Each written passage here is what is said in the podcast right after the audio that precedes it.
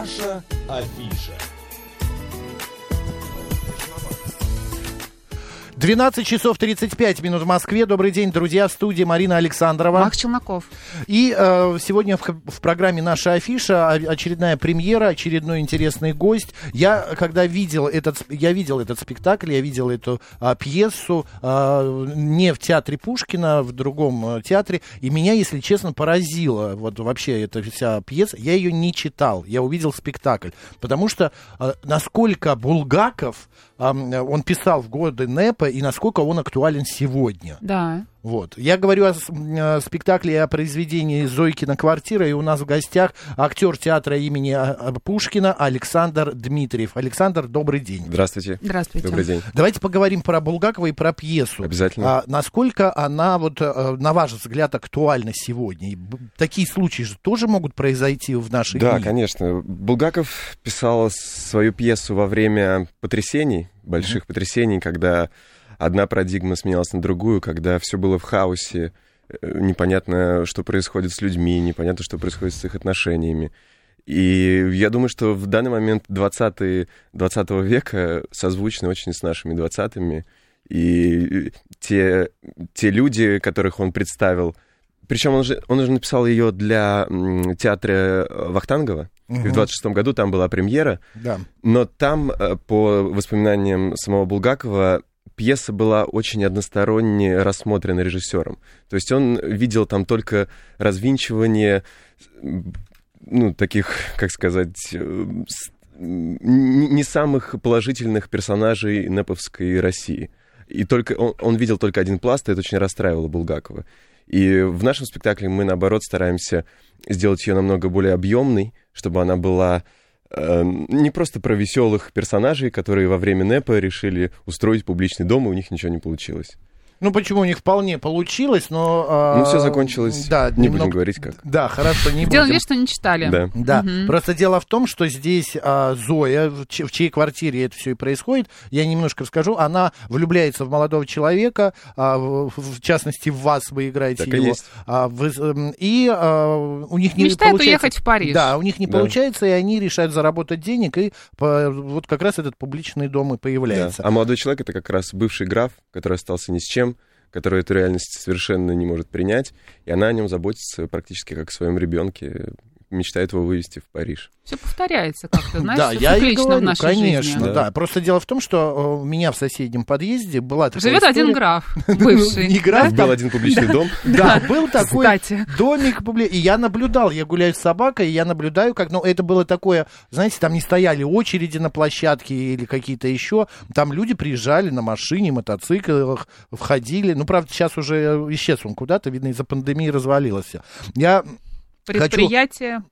пошло. Да. Лопнуло, треск лопнул. Да, Да. да. А, э, Саш, скажите, пожалуйста, насколько тяжело играть вообще Булгакова? Потому что это не первый спектакль а, по В Булгакову, котором, да. который в Театре Пушкина. И вот я недавно ходила в Театр нации на «Мастер Маргарита». То есть вообще, мне кажется, очень популярный автор, да, которого Да. часто ставят. Вот в После в Островского. чем его секрет, хочется спросить. Да. Знаете, мне кажется, что Булгаков э, автор, который соединяет противоположности. У него как-то гениально сочетается смешное и трагическое, э, живое и мертвое, э, мистическое и реальное. Он такой человек, в, э, в его точке все это соединяется. И, э, ну, что мне, как актеру, больше всего приятно, это фантастический текст.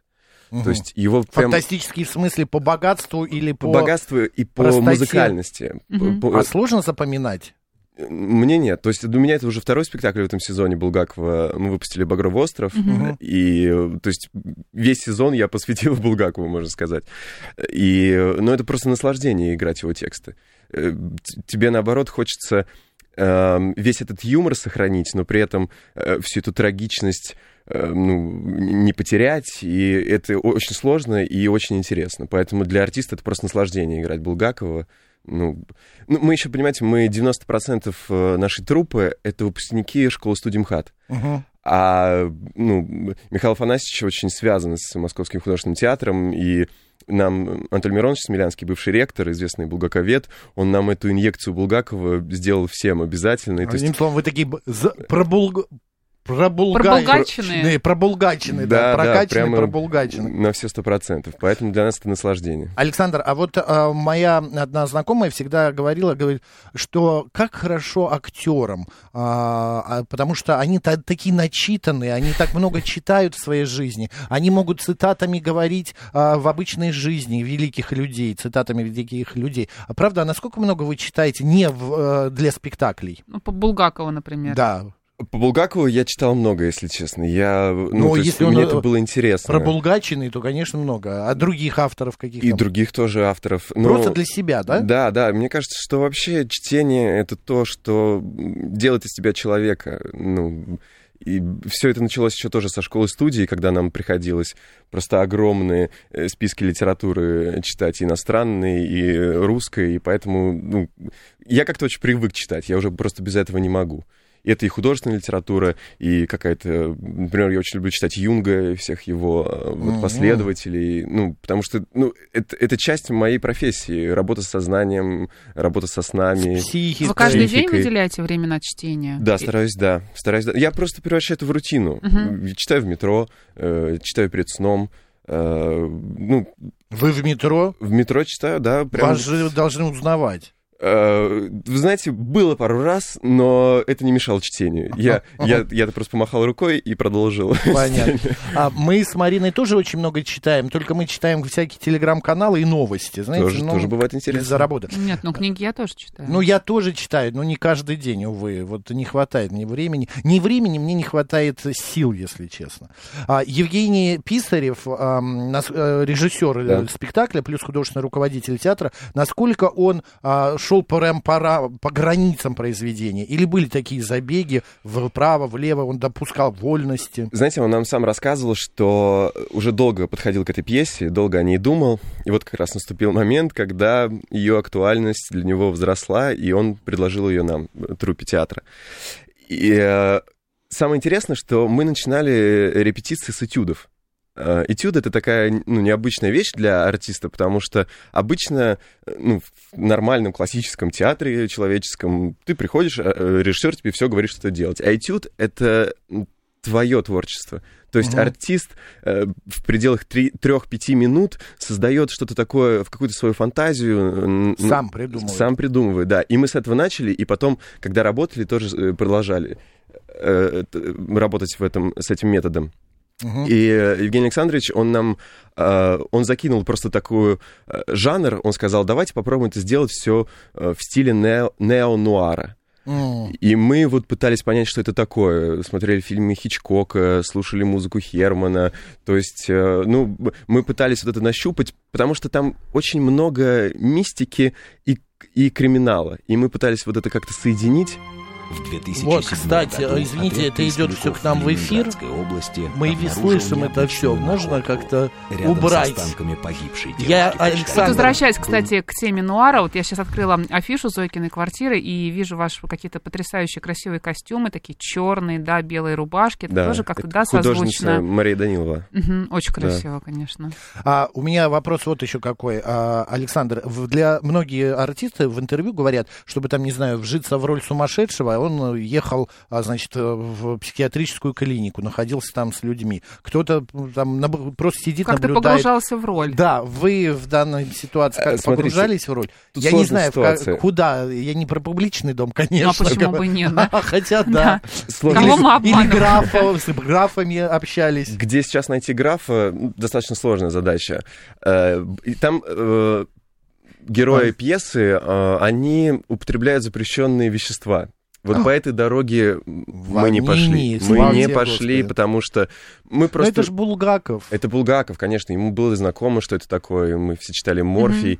И, ну, вообще-то, Булгаков человек, который на фронте Первой мировой войны отпиливал ноги, понимаете? Да, Он- и он- врач. Да, и врач. То есть это в любом случае это, это Булгаков. Поэтому... Ну, вжи- вживались как-то в роль? Или это было просто достаточно а, было слов режиссера, прочитанного? Э, Это все вместе, это очень сложно разделить, знаете, это здесь таких вот жестких ресерчев я не проводил по поводу э, графских, но мне очень было интересно, на самом деле, когда я вот готовился именно к Зойке на квартире, я прочитал, что сам Булгаков был таким человеком из прошлого. Он всегда ходил в старомодных костюмах, еще царской России, бабочка, монокль, и он, угу. он специально это делал. Он провоцировал э, всех людей на то, чтобы я такой, это мой вызов. И я вот в этом больше уловил э, связь его с Собольяниновым. Э, поэтому... Абальянинов это как раз да, это... фамилия героя. Да, угу. бывшего графа, который потерял все. А есть еще такой момент, вот мне эм, всегда было интересно, актеры драматические, вот они ставят, играют, играют, играют, и они понимают внутренне, что вот в этот момент, не знаю, какое-то слово, какая-то а, поза или какое-то движение а, будет реакция зрителей. Как это вот, да. даже есть специальное слово. Например, когда вы ждете аплодисменты, да, понимаете, а что вот так классно пошутили Олег сейчас. Павлович да. Табаков, когда брал пьесу, он mm-hmm. уже расставлял при первом Акцент. прочтении, здесь будет Apple, здесь mm-hmm. будет Бурн Apple. Он, он да, все да, это да. знал, это опыт. Mm-hmm. И в случае Зокиной квартиры у нас была на самом деле обратная вещь, потому что мы понимали, что это реприза. Это mm. блестящая, смешная реплика, и, скорее всего, здесь будет, может быть, реакция. Бур Apple. Бурн да. от Олега Павловича. Но э, наша задача была, наоборот, это как бы немножко смазать, ну, чтобы не обращать особого на это внимания. Она есть, мы это слышим все, но мы не останавливаемся на ней. У нас есть другие задачи, у нас есть какое-то общее понимание, у нас есть наш замысел, и это намного важнее, чем какая-то отдельная реплика. Угу. Но текст просто фантастический, он полон шуток, реприз, поэтому... Еще нас ждет живая музыка, да, во время живая музыка, да. И да. сами актеры Дорогие будут играть костюмы. на музыкантах дорогие костюмы, танцы, все будет. То есть, ну, пьеса предполагает это. Само, ну, сам этот э, публичный дом, который прикрыт мастерской, ателье, э, и, ну, это прям, э, там есть немножко и от кабаре, который вот... Ну, э, мне кажется, по жанру это больше даже не драматический спектакль, а, а какой-то... Сам Булгаков определял это как театральная буфанада. Вот, я mm-hmm. вот как раз. Да. 13-14 мая премьера состоится в театре да. Пушкина, значит, э, Зойкина квартира по пьесе Михаила Булгакова. А вы на премьерах обычно какие-то есть, ну, не приметы, а как это правильно сказать, традиции, что ли, а может быть и приметы, приметы, я не знаю, не едите вы накануне. Не смотрите например. свой спектакль, например, в первый э, премьерный день, да. Uh, знаете, а как на сцене, как он смотреть? Смотрит? Ну, бывают составы, в данном случае а, нет разные состава. составы, а, да. понятно. Но есть перед премьерой тяжело, поэтому ну, угу. это просто мы не едим. Да, это. пять правил от Александра Дмитриева. Да, э, ну вообще наедаться перед сценой не самая лучшая идея. Разма, размазнёй. Да, будет, ну, к сожалению, энергию нужно скопить внутри для угу. того, что, ну, для сцены. Вот. А потом перед премьерой нужно обязательно очень хорошо размять речевой аппарат. Угу. Потому что когда придут люди, э, адреналин повысится, ты можешь уже не замечать, как ты некоторые слова пробалтываешь, как, а, ну, за текстом нужно следить. А да. как вы mm-hmm. разминаете? Пару... Есть специальная, во-первых, э, есть фантастическая пробка, да, знаете, да, наша ну, любимая. Да, я думаю, что Конечно. знакомы, да. Ну, маленький кусочек отрезаете, вставляете между mm-hmm. зубов, и скороговорки, сложные сочетания букв. У нас есть прям такие специальные листики еще mm-hmm. со времен сцен-речи в школе студии. Э, Я чсмить бу пупт И ты так по много раз И идешь по улице и начинаешь говорить, а да, да. Да, да, да. Так, далее. А, далее обязательно дыхание. Дыхание тоже немаловажная вещь. А, есть э, дыхание Терзополусу, дыхание Вима их огромное количество. Просто выбираешь, что тебе... Дыхание Стрельниковой, которое это просто библия всех артистов. А, затем э, нужно проследить, наверное, за своим моральным, психологическим состоянием вместе с партнерами. Потому что театр — это коллективное искусство вы должны быть на одной волне. Индивидуалисты, к сожалению, проигрывают в театре. В кино еще можно быть индивидуалистом, но в театре никак. Вы команда, вы должны быть вместе. И, ну, что касается каких-то э, ритуалов перед этим, всегда артисты перед началом делают, это называется ручки. Мы складываем а, э, да, да, раз, да. два, три с Богом, либо какие-то другие фразы из спектакля. Mm-hmm. Но mm-hmm. это вот такое, мы перед спектаклем за пять минут все видим друг друга, мы все уже готовы. Команда. Команда. Раз, два, три, поехали. Это очень важно. Но это перед каждым спектаклем, не только перед премьерой. А вообще так перед премьерой, ну, вот наши коллеги, они поздравляют только в день премьер. Даже если вот есть прогон mm. генеральный, который называется «Для мамы и пап», они не поздравляют после этого. То есть поздравлять можно только в день премьеры, и почему-то вот так вот к этому все относятся. Ну, слава богу. Я хотел еще вот о чем спросить. Людмила Марковна Гурченко как-то раз сказала, мне тяжело играть, ну не тяжело, а как, э, типа, дискомфортно играть а, молоденьких, ну, младше себя. Говорит, вот очень комфортно свой возраст и еще старших женщин, потому что уже есть какой-то опыт, а вот это вот молоденьких, вот, ну, она там слово специально говорила, которое я не могу сказать, вот, вам, все-таки ваш герой, граф ваш, он постарше, чем вы в жизни, да. на достаточное количество да. лет. Что вам тяжело было? Вернее, не только в этой пьесе, но и в других. Э, знаете, театр э, искусство условное. То ну. есть возраст можно прибавить, можно убавить. Здесь, ну, твоя фактура именно... Это же проблема всегда, знаете, в 20 лет ты не знаешь, как сыграть Гамлета, да. а в 50 уже поздно. Ну, просто... Слишком много опыта но, но может найтись режиссер, в решении спектакля которого Гамлет 50-летний будет органичен, и, ну, это всегда... Все зависит от решения. А, в данном случае мы просто... Евгений Александрович исходил от того, что Абальянинов э, э, в, экстремальной, в экстремальном событии своей жизни он превращается в ребенка. Угу. То есть он становится, его внутренний ребенок превращается во внешнего. И то есть здесь у меня не было никаких проблем по поводу его возраста. Мы, наоборот, даже, наверное, чуть-чуть его э, понижали. То есть для нас это было не так важно. Вот молодились. Именно. Молодились, да. Ну, Понятно. ничего специально для этого не делали, ну, просто вот как бы мое назначение на эту роль как раз это было угу. А есть какие-то роли, которые вы понимаете, что уже не сыграете в силу возраста? Нет, если честно, вообще в этом не Лебединая песня ну, спета. Может быть, Нет. вы еще ну, слишком молоды. Я верю в то, что есть всегда режиссер, который... И, Сможет. Да, он, ну, он придумает, он как-то это оправдает. Нет, но мне кажется, Александр не может сыграть э, Карлсона, например. Это роль твоя, Макс, да? Кстати, э, вы попали в точку, потому что Евгений Александрович одну из сцен нашего спектакля называет «Малыша Карлсона», где Абальянинов знакомится с аметистом, и его аметистого такие э, штаны в клеточку, и я играю ребенка, э, который... И он как раз эту сцену называет «Малыш и Карлсон». Так, поэтому теперь «Малыш и Карлсон». Мой коллега Александр Кубань как раз играет Карлсона. Все, Макс, у тебя есть конкурент. Да, не, не сыграть мне на, на сцене Пушкинского театра Карлсона. Александр, и э, остается буквально три, две минуты. Э, пять причин, чтобы пойти на спектакль «Зойкина квартира» в театр Пушкина э, после 13-14 мая. Булгаков актуальный, современный, звучащий, просто как будто написано вчера. Александр Урсуля главной роли ну, это просто счастье. Вот, uh-huh. Признаюсь э, в любви огромной к Александру Урсуляк. Это великая драматическая артистка нашего времени. Я, для меня просто счастье и ну, огромная честь играть рядом с ней и учиться у нее. Это одна из фантастических причин.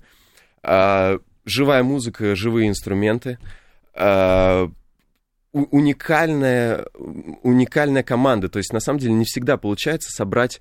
Э, мне кажется, что очень точный кастинг, э, и пьеса сама начинает звучать по-другому, просто когда очень точно распределены роли. Uh-huh. Не часто это происходит, но в данном случае это происходит. Потрясающее оформление Зиновий Марголин, сценография костюма Марии Данилова, удивительнейшая музыка Павла Акимкина, который Э, что-то придумывал с романсами, который писал оригинальную музыку.